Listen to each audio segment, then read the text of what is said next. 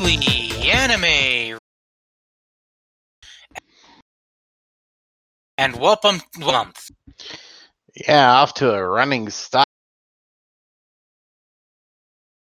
Yes, this uh, show that we watched is not good. Angels of Death. Uh, is this the worst start to a horror month we've ever had? Oh, Shiki was pretty bad. Oh, yeah. Parasite was pretty bad. Oh god, it's true. Why is so much horror anime dumb and bad and dumb? Feels Uh, like I don't feel like I dislike this quite as much as you did. uh, I hated this show. Anyway, so came out in 2018 Mm-hmm. uh, from JC Staff. Right? RPG Maker game. Yes. So Yeah, and yeah, adaptation by uh, JC Staff, like you said. this is basically like Saw, and if the last episode is any indication, it's like a religious Saw. You see, like I hadn't even read that much into it, though. That's partially because I started falling asleep. So, uh, episode one, we're introduced to Rachel, who likes to go by Ray, which is very, very astute because she likes to act like Rei Ayanami. Uh, and she meets this guy with the scythe named Zach.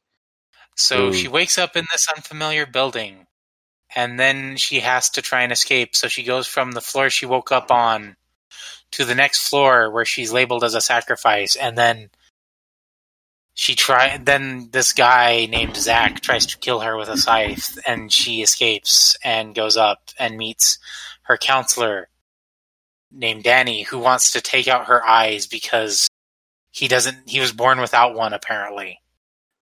And he's like, "Oh, you've got such pretty blue peepers." He keeps saying. Peepers, peepers, peepers. Let me, Jeepers Creepers. How'd you get those peepers? And then Zach then kills him, and then it's like, well, I guess I'm a sacrifice now. Uh, you are going to be the brains, I'll be this muscle, and then when we get out, I'll kill you. And she's like, okay. Yeah, because she was like at the very beginning, like she's sort of like you know innocent, scared, but then like you know even like uh, Zach like you know kills this bird, like slices one one of its wings off, and she like sews the wing back on, even though it's dead. But something like the doctor says sort of you know triggers something in Ray, and this yeah she like instantly becomes like sort of like catatonic and basically starts acting like a shitty Rei Ayanami ripoff. And it's like, yeah, as soon as that happened, I'm like, oh, she killed her parents or something. That's why she's here. And maybe also they're in purgatory. I don't know. So, episode two, they go up to the next section where they are introduced to Eddie. Eddie, yeah, pumpkin, you know, head wearing kid who likes to dig graves and wants to kill Rachel because he loves her or something. Yeah, and you know, if there was a Pumpkinhead I'd want to watch, it's called Pumpkinhead because it has Lance Henriksen in it. But yeah, no, like they find like this room hidden behind this like big old tombstone with Rachel's name on it, and she like finds some stuff in there that tries to make this all make sense. Yeah, she finds the records, I guess, of everyone in there, including Mhm. her and Zach. And yeah, apparently Zach was a serial killer who roamed the deserted alleyways to kill people with his scythe. And then Zach just starts destroying everything out of boredom because he has no brain and is all instinct.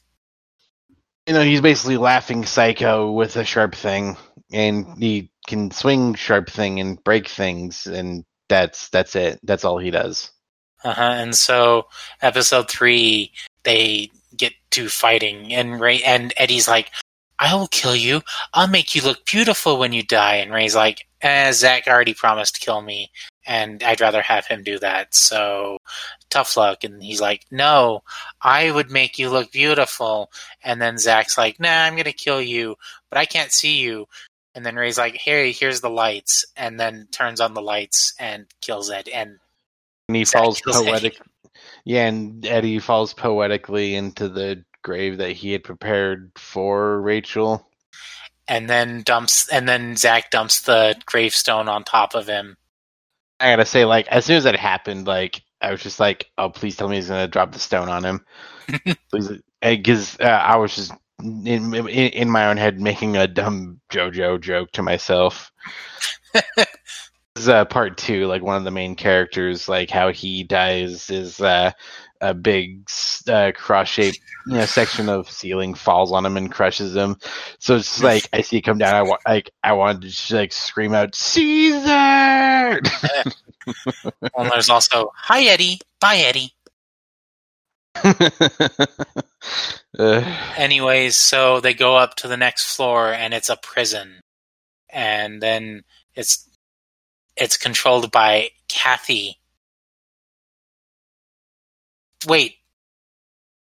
Her last name is God damn it. I actually looked up her last name. Her last name is actually Ward.